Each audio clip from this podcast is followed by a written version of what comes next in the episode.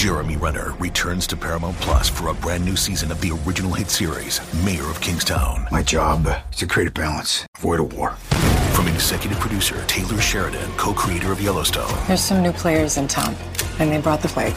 And Antoine Fuqua, director of Training Day. I know it's always been a war zone, Mike, but this is next level. The mayor is back in business. Are you warning me? You don't want to find out. Mayor of Kingstown. New season streaming June 2nd, exclusively on Paramount Plus.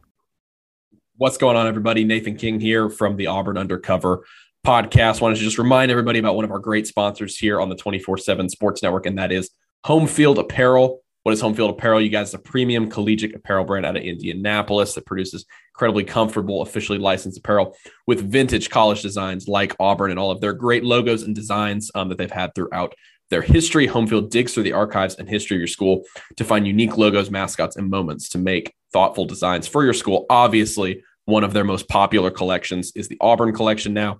Now over 20 pieces in total on their site, homefieldapparel.com. If you guys were anywhere on social media, you you were part of the Peacock movement. Um, if you're an Auburn fan of the Auburn basketball season, they've got a great Peacock shirt and Peacock hoodie that says Auburn Hoops.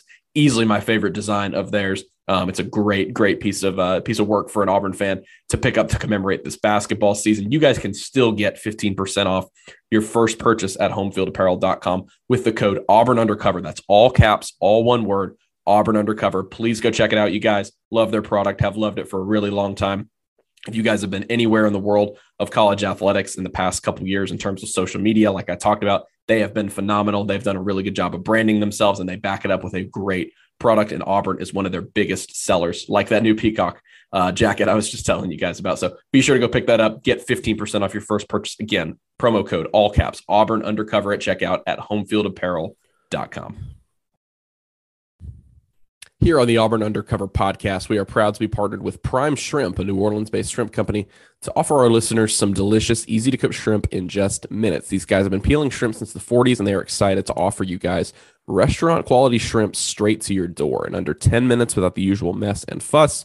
Take the frozen pouch out of your freezer, drop it in a pot of boiling water, and again, it's ready to serve however you want it in 10 minutes. You guys can head over to primeshrimp.com and with promo code Auburn247, all caps, all one word, you can get $20 off your first order. Again, that's code Auburn247, all caps, all one word for $20 off your first order. If you don't love it, get your money back. Their flavors include signature season, French quarter Alfredo, garlic herb butter, and the Louisiana shrimp boil, which is personally my favorite. I'll tell you guys what I've done three or four times. Grab a loaf of French bread, bake it until it's crispy, get some lettuce, whatever other toppings you want, stuff some Louisiana shrimp boil in there, and get yourself a po' boy. It is absurdly good. Get you some frozen French fries, pop them in the oven while you're making it, and it's super easy.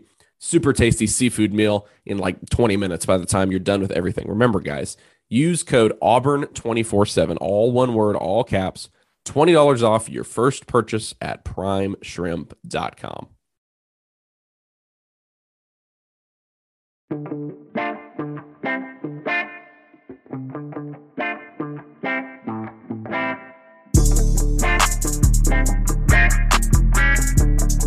Welcome back, everybody. Another edition here of the Auburn Undercover Podcast on the 24 7 Sports Network. My name is Nathan King. We're going to continue our look at Auburn's 2022 regular season schedule. We got into the SEC schedule last time around when we were joined by Max Baker to talk about Missouri. And now we are not only moving on to the next game, the SEC schedule, moving on to the SEC West, first division game of the season.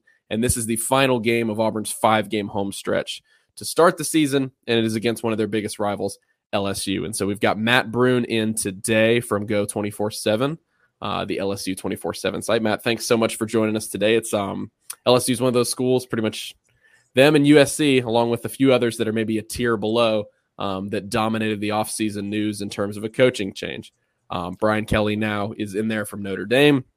You've had a whole spring with him. Obviously, he got hired, went through the whole spring. Now we're deep into the summer. Um, just I guess now that it's you know several months post mortem of, of, of that hire, and he's had an opportunity to entrench himself in that program. Um, what are your thoughts on on Brian Kelly? Obviously, it seems like a great move from the outside, but with you being on the ground there, what does the program think about him, and what are your thoughts on him heading into his first season? Yeah, it's been about what six or seven months at this point, and you know when they had the hiring process for a few weeks there. We weren't really sure where athletic director Scott Woodward was going to go with this, and eventually he went with what he what he's been doing, whether it's with um, baseball, with women's basketball. Uh, really, most hires that he's made at this point have been kind of you know splash type of hires. So to bring Brian Kelly in from Notre Dame is obvious was obviously a big deal, and getting to see him assimilate, getting to see him uh, kind of work through getting comfortable in Louisiana. Obviously, he's been a Midwest guy his entire life. Uh, just and then him starting to build his program, you know, starting to figure out the recruiting trail, starting to bring in transfers, like you mentioned, a very eventful offseason where they bring in, I think it was like 15, 16 transfers, uh, 15 uh, freshmen, and it was just every single day it felt like something was coming up. So we got to see a little bit of Brian Kelly, the recruiter, a little bit of Brian Kelly, the coach, and Brian Kelly as now the Louisiana man, which is always uh, which is going to be an interesting aspect. But at the end of the day, all that matters is can he coach this team, uh, and can or can he coach this team up? Can he win games at LSU? Which obviously he has the track record of winning games wherever he's been. So I'm not concerned with that. But it uh, obviously a different animal, you know, recruiting and playing in the SEC, and that's why he took on this challenge. So I, I look at him as a guy who was hungry to take on a new challenge. Knew LSU was a great opportunity for him, and I think he's done a great job, kind of uh, getting comfortable in this new setting uh, so far. Has the has the southern accent become a real thing for him, or, or do you expect that to make a comeback? Has it made a comeback, or was it just that one? It, it, has not. That was an amazing day on Twitter. That it was, was it was an amazing thing, and the thing is, is as I think all SEC fans are kind of similar in this way. If you win, it doesn't matter what you do. Like he could come out in like a like a flamingo hat or something, and as long as they go ten and two, like you know, nope, everyone's gonna be giving him a standing ovation.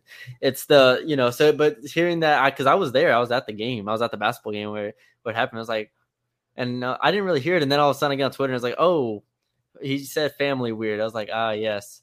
And so now his like daughter was making fun of him on Twitter for and everything. So it's just been a joke at this point, and you know, if in five years, if he ends up flaming out and nothing, and uh, you know, they end up not winning games, then we'll look back on that and be like, see, we knew at that point. You know, you can't have a Midwest guy come in, even though Nick Saban came in and was fine. But still, you you know, and in five years, if they end up winning a lot of games, we'll look back on it and laugh. And so it, it's hit or miss. But yeah, the the accent has not made a uh, return to this point. Uh, well, maybe maybe after some sort of good win, we'll uh, we'll get it this year. Yeah, he there's should, no. He should go in the press conference afterwards and be like, Absolutely. "That was a big family win," something like that. Yeah, after they beat FSU in the opener, maybe we'll maybe exactly. we'll get one of those. Um, yeah, I mean, there's it, the SEC is is definitely you know the weirdest conference because you'll have somebody like Dan Mullen show up in a in a Darth Vader costume. So when you said that about him showing up in whatever he wants, I would not put it past um, any of these coaches. Speaking of a guy who is not from the Midwest, a guy who has has Louisiana as they come. Obviously, it's no longer Ed Orgeron at LSU after last season. That was sort of a weird situation because it was one of one of the rare um, instances where they knew he was out before the season was even over, but they gave him obviously the opportunity. I believe it was mid October that they that they made that announcement. Um, LSU ends up going six and six in the regular season and then losing their bowl game. Um, so I, guess all the Tigers in the SEC. I didn't even think about it. Auburn, Missouri and LSU. They all went six and seven last year, but um, they they show Ed Orgeron the door. Um, you know, speak on what you what you'd like to about Ed O, but really just what what was last season about for LSU and, and that team's identity? What kind of went wrong for them to to end up at six and six?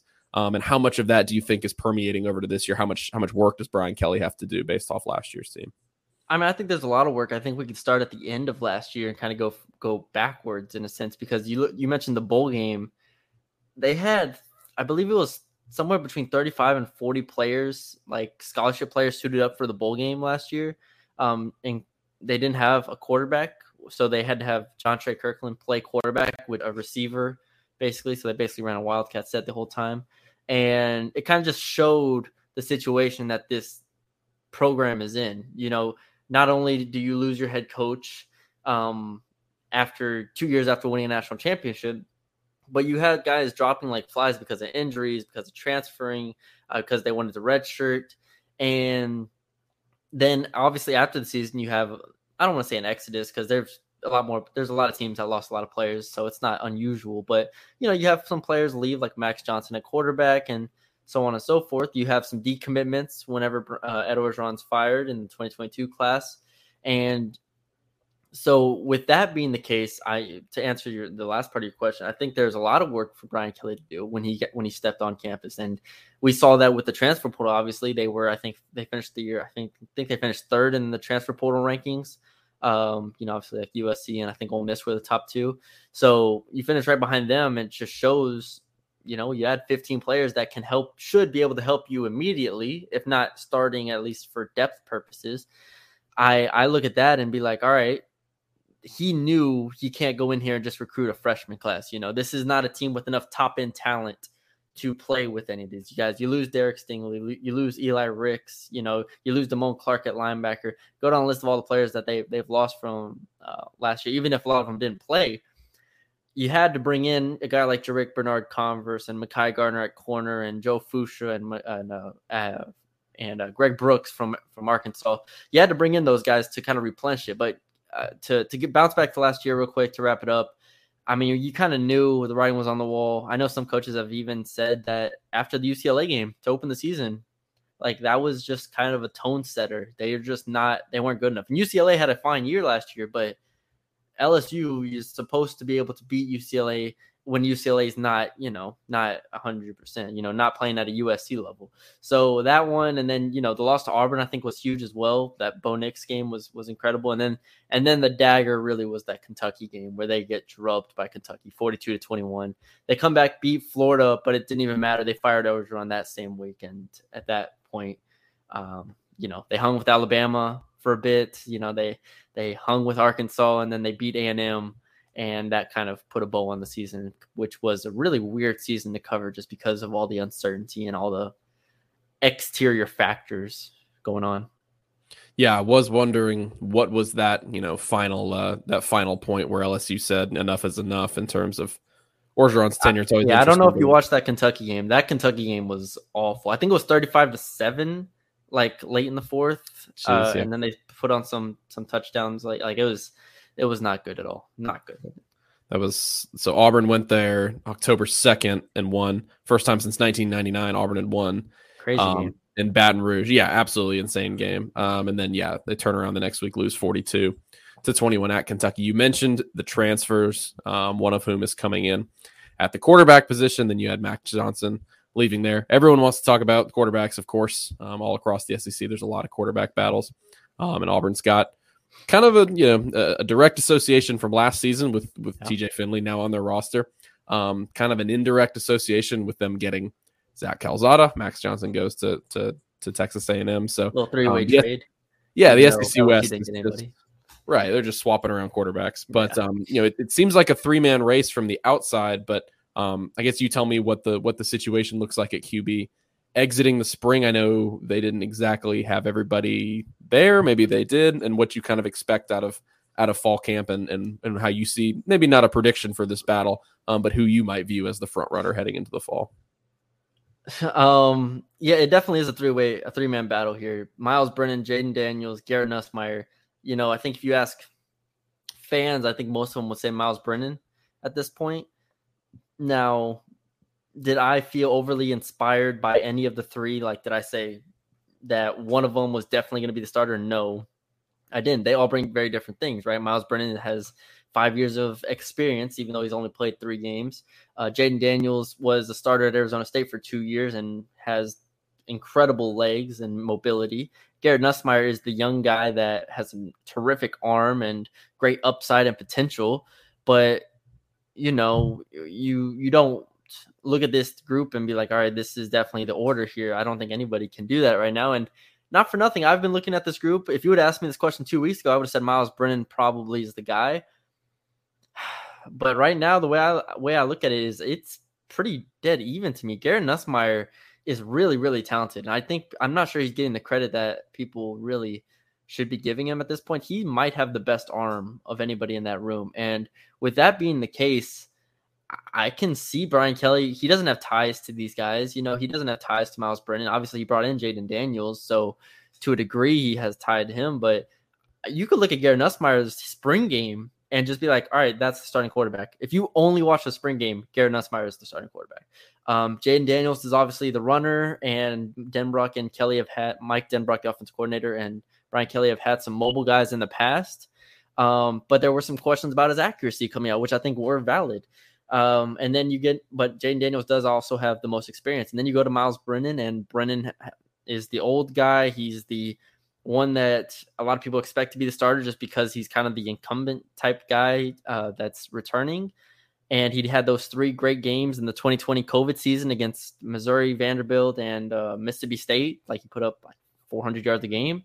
So they're like, oh, that transfers. I don't see that being direct. So I think it's a very open competition. Like Nussmeier and Brennan and I could I could see an avenue in which any of these three start. It's really tough for me at this moment. I've never seen a quarterback competition like this. Like even at like you, we talked beforehand, I was covering North Texas. There were a lot of quarterback competitions after uh, Mason Fine left, and this is uh, so I've been through plenty of them.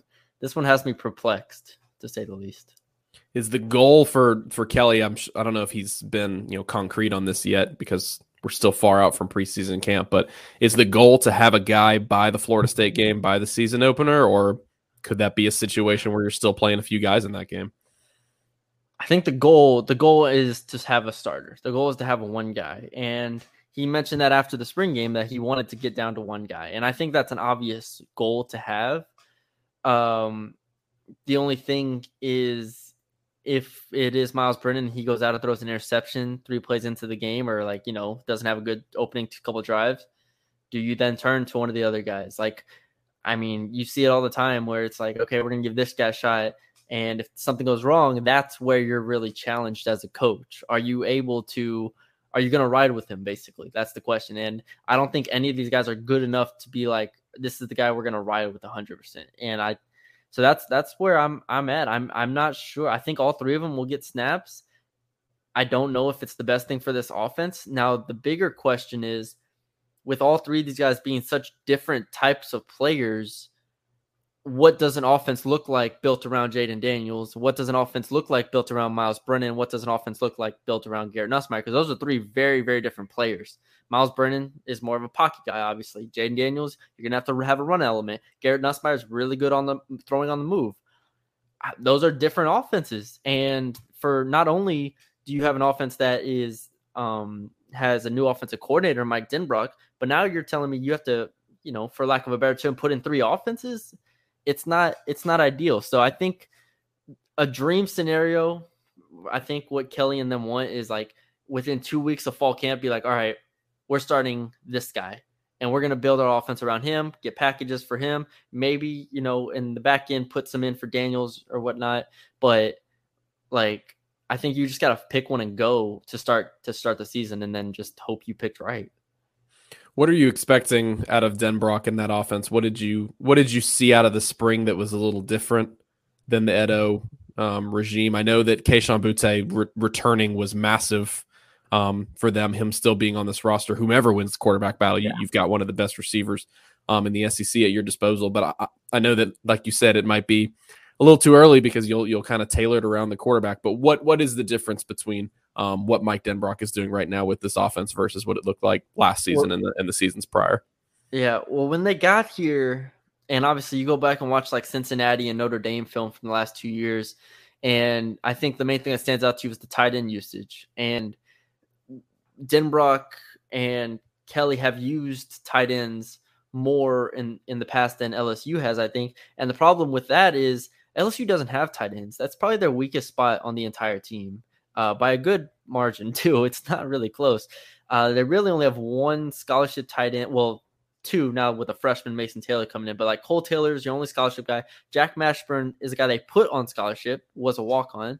And then they, like I said, they have a freshman and Mason Taylor coming in. So it's a room that you don't want to rely on. And so now with that being the case, I think they're to do a lot more four receiver type sets, you know, utilize the receivers. I don't think you can come to LSU with the history and pedigree of receivers that they have at LSU and be like, yeah, well, we're just gonna we're gonna do what we do and play tight ends, like or play 21 personnel or 12 personnel. Like I just don't think you can do that. I think you have to have three or more receivers on the field that I, uh, most of the time just to utilize the offense. So um, last year's offense might have been, you know, with Jake Peetz, it was just such a weird combination where like Orgeron didn't trust him, and then like he wasn't sure exactly what to do. He didn't trust Max Johnson and everything. A lot of RPOs that they couldn't figure out with the run blocking. It was a mess, an absolute mess last year. So I think if nothing else, just to see some continuity and see them kind of get comfortable with each other is interesting. But that's the main thing from a personnel standpoint is I would expect them to be more more spread than they have been in the past when it comes to Kelly and Denbrock. I've heard some Auburn fans talking about it just when we've gone through the schedule and, and looking at LSU and that game. And I think just the the common sort of saying for LSU is, well, they're always going to have talent. You know, it's, it's Brian Kelly. It's year one. Might take a little bit. Might be early in the quarterback development, whatever.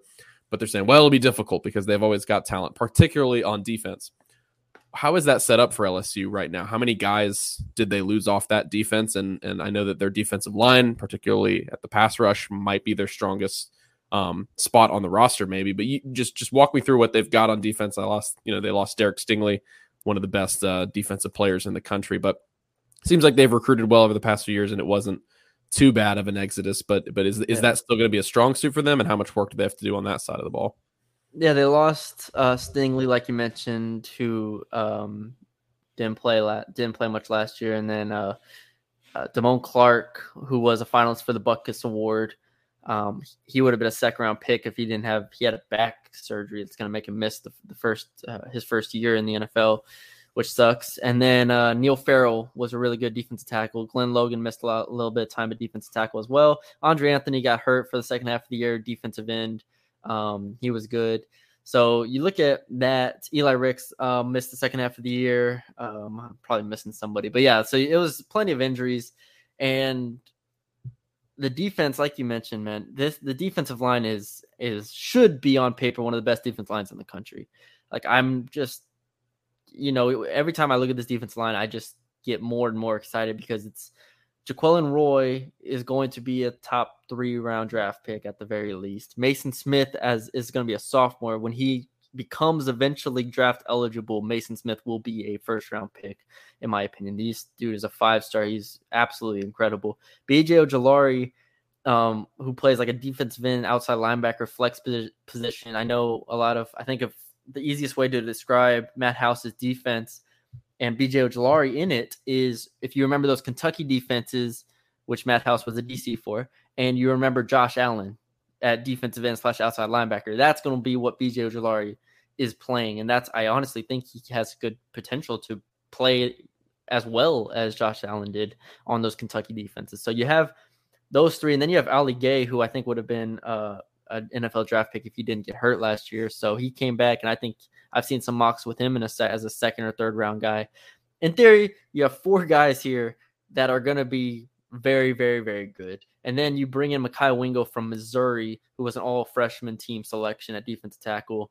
And, you know, there's some other names. I won't l- just list them all, but the defensive line is absolutely, absolutely incredible. And that's, that's what this defense is going to be built around is getting pressure on the quarterback and just winning your one on ones with these guys. Um, you know, we could talk about the back end later, but uh, it starts with those guys.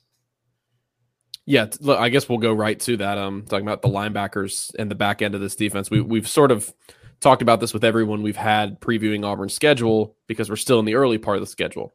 So Auburn's in a similar situation.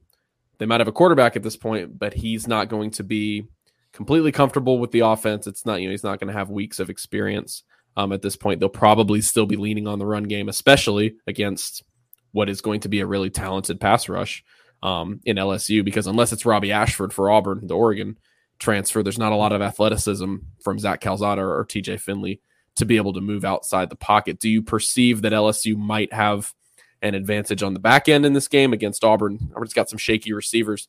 Um, I, I guess what does LSU bring to the table there? Like you said, they lost Stingley and Ricks, which Stingley, you know, of course, um, last season. Also, another player I forgot to mention was Cordell Flott in the yeah. slot, who ended up going, I believe, in the third round, early mm-hmm. third round in the NFL draft, who actually had a pretty good year last year. He started almost all of the games. So, yeah, yeah you throw him in the mix. And with that being the case, they had to go transfer portal, like I mentioned. You know, Joe Foucha from uh, Arkansas, Greg Brooks from Arkansas, Mekhi Garner from uh, Louisiana Lafayette, and Jarrick Bernard Converse, a first team All Big 12 from Oklahoma State. So you replace those four positions. You return Jay Ward at safety, and who I think is a good coverage guy.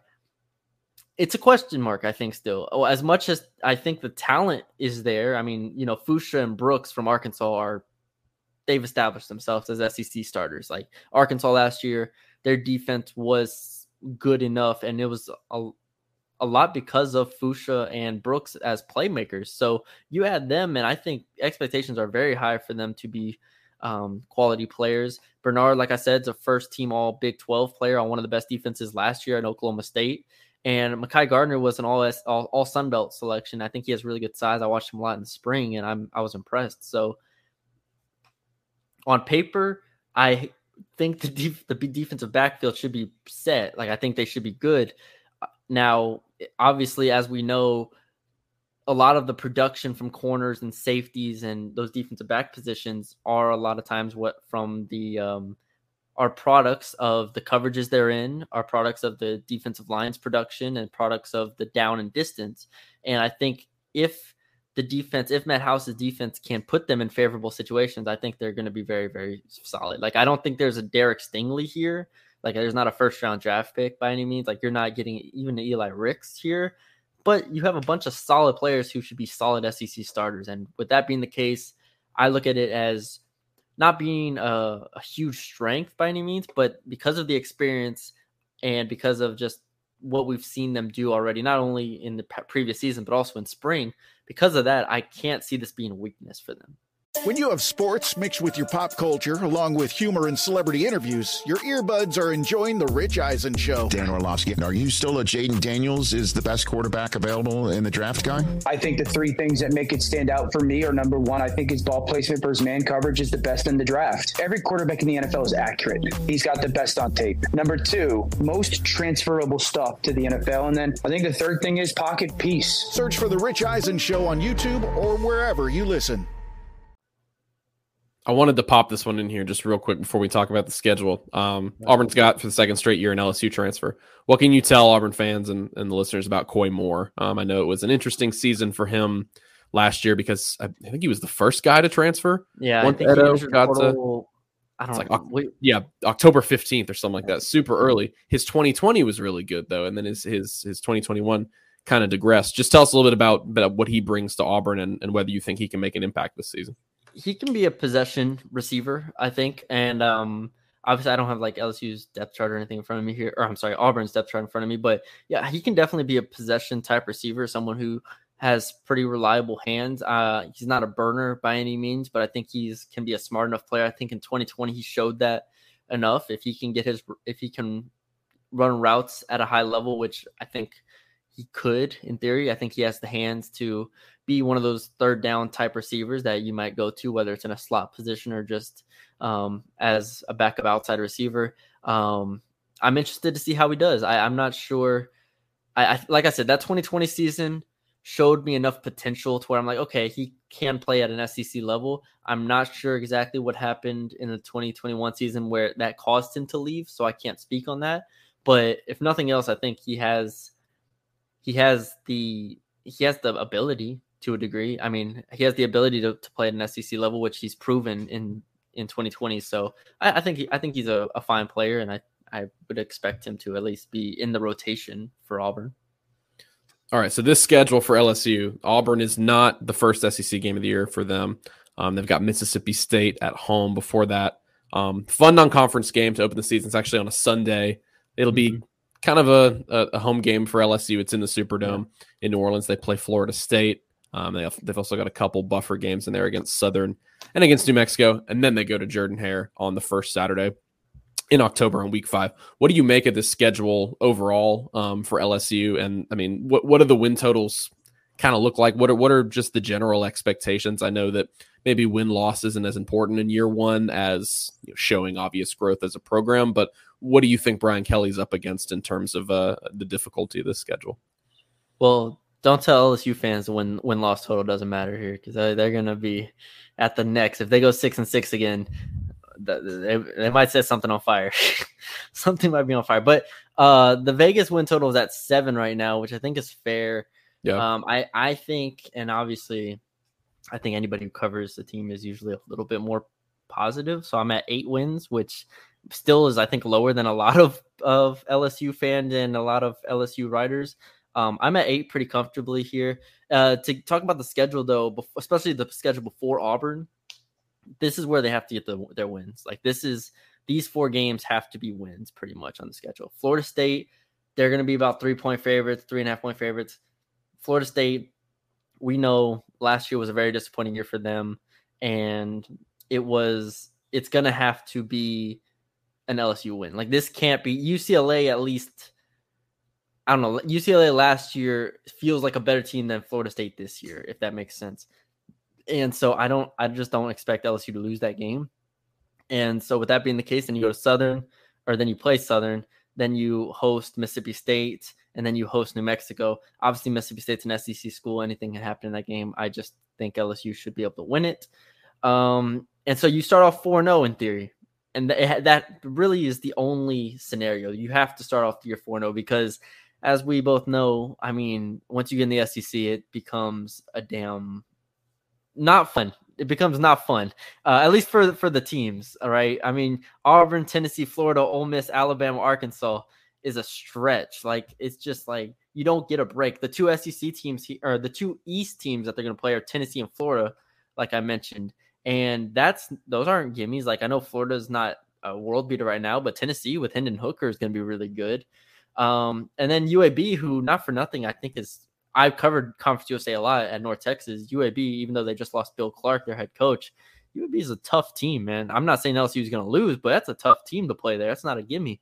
And then Texas A&M, you end it with. So you have to win your first four games then you get into the SEC, the meat of the SEC, and you hope you can go four and four the rest of the way and end it with an eight and four record. And that would be a really successful year, in my opinion, for Brian Kelly's first season. Yeah, I, th- I think you're exactly right. That repeating and not showing improvement is is kind of the name of the game. I think when you, especially when you bring in somebody who's as high profile as as Brian Kelly, certainly Auburn. You look at their their win totals are not very forgiving either, even six, six and a half, depending on where you look. And if they do six and six again, you can almost guarantee Brian Harsin um, yeah. will be out of there. And so that game, I, uh, Barrett Sallee from from CBS Sports was yesterday um, talking about the most important SEC games for for every team, and he put Auburn's as being LSU. Um, I like might that. I might be in a point of agreement there if you're looking at what it could do for the rest of the schedule. Same way, I think on the LSU side, where yeah. where they're starting off, and it, it's just at at such a point in the season, the first game in October, where really, like you said, you're starting to get into the meat of that schedule, where every week is a gauntlet. Um, I think this game can do big things for whoever wins it. I I, I don't know the implications at the end of the year because I don't think either of these teams, of course, are expecting.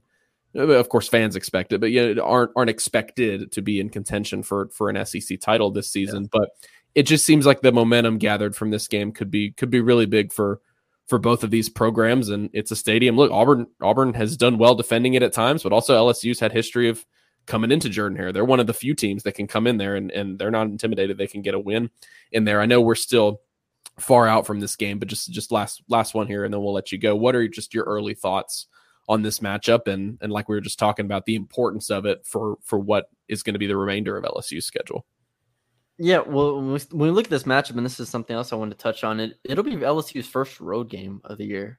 Like Florida State, uh, like you said, is in the in the Superdome. Then you have three straight home games. Then you go to Auburn, and I think you did a good job of kind of describing the importance from both sides here. Because if LSU, in theory, well, even if they if they go three and one or four and zero oh in those first four games, which I think are the two most likely outcomes, Auburn is going to be a game that decides, you know, the trajectory of the season. You know, I, I think once you get to that Alabama, Ole Miss, Arkansas stretch and A and M stretch, it's going to be really tough to pull out wins. And so Auburn is is going to be a game where it's going to show you immediately like can this team win eight or nine games, or is this going to be a seven win team? Um, now, like I said before, any any game that LSU goes into, I think the defensive line is going to pretty much decide it. If the defensive line can be as good as I expect them to be, there's no reason that this defense shouldn't be in the top half of the SEC or a top five SEC defense. Like they have all the potential here. And Matt House is a very respected defensive coordinator. Uh, we we saw what he did at Kentucky a few years ago. Like he's just proven it. So you give him this level of talent, in theory, it should work out. And you know, whoever Auburn's quarterback ends up being, I I think yeah, obviously there's there's so many different options here. They're just like LSU in that in that respect where they are they do bring some different aspects as well. It's going to come down to the offensive line in a lot of ways, and I think that's the same thing when you look at the other way, right? LSU is going to have to block when we we haven't talked much about the offensive line, but they do they did lose uh, four of their five starters from last year to the NFL draft. Four of them got drafted. And so they had to go to the transfer portal pool guys. They had to bring in Will Campbell, a true freshman, a five star guy that looks like he's going to play significant uh, snaps. So with all that being the case, it, I think it just comes down to who can block, like who can who can really protect whoever the quarterback is, because uh, we know uh, there are going to be they both teams have some playmakers, and at the end of the day, it's just going to be who can get them into space, who can protect long enough for those big plays to happen. Because um, Bo Nix running around like Houdini uh, for 40 yards. I went back and watched that game it's it's even crazier when you go back and look at it, just because you just can't believe what just happened. Like he did it three or four times too. Yeah, like, it didn't even happen just once or twice either. Like it wasn't just the touchdown that everybody remembers. He did it one time to get out of a third down, like get a first down. It's just it kept happening and happening. What a game that was. But um yeah, anyways, I just think it's about who can protect better basically and give their playmakers uh, a chance because I think both teams um will have advantages on defense that I, I, think they can take advantage of. Yeah, I, I, think you're exactly right. Defensive line is not. I, it's not as strong as LSU's. I think just because of that that pass rush. Um, but Derick Hall last year for Auburn was was third in the league in sacks. Colby Wooden has has routinely been their their top graded. Um, defensive guy, really productive. So I, I completely agree. It's it's Auburn's offensive line is on the opposite, and they return a lot of starters but they return a lot of starters from a group that was shaky. So yeah. so you wonder, you know, what kind of effect that'll have um, this season. Yeah, I think the, the, line of scrimmage in that game, as is the case in most SEC games. Yeah, I know it sounded um, kind of cliche after I said it, but I was just I think every game for me is going to come down to those four defensive lines. Yeah. If they dominate, then they'll win. Yeah, I think you're exactly right. And for this team, you know, for these two teams, it matters because of the quarterback situation. Still getting in a new guy at quarterback, you cannot have him running for his life because, like you just mentioned, maybe Jayden Daniels could do that for LSU, but there's there's nobody on Auburn's roster that could do. I mean, Robbie Ashford maybe, but he's never played in a college game um, before. Yeah, I'm just I'm having flashbacks now of that game last season and and how how great Bo Nix is going to be as a Pac-12 after dark quarterback this year. Just turning on my TV at 10:30 and just right. watching him run around the place against Washington State or something. It's going to be right. it's going to be prime entertainment. But uh, thank you so much to to Matt for hopping on today. And um, this is probably the episode I've, I've been most anticipating because we're finally getting into, like you mentioned, the meat of the schedule, getting into these division opponents um, that Auburn fans love to hate, like uh, like LSU. So uh, you guys can follow Matt at Matthew Brune underscore on Twitter and uh, Geaux twenty four seven. Of course, it's it's the it's the Cajun, the Louisiana way of spelling. Um, go, it's LSU Tigers twenty four seven. You guys go follow all their stuff. We will of course loop back around with them when this game comes up in October, and uh, definitely looking forward to that matchup in Jordan Hare. So thank you guys so much for listening to this episode of the Auburn Undercover podcast. If you guys enjoyed it, Please leave us a five star review. That is the number one thing that helps us out. The intro and outro music is by Beats by Mordecai. You guys can follow him on Twitter, SoundCloud, and Instagram. Until the next episode, we will talk to you guys later. Everybody, have a great weekend.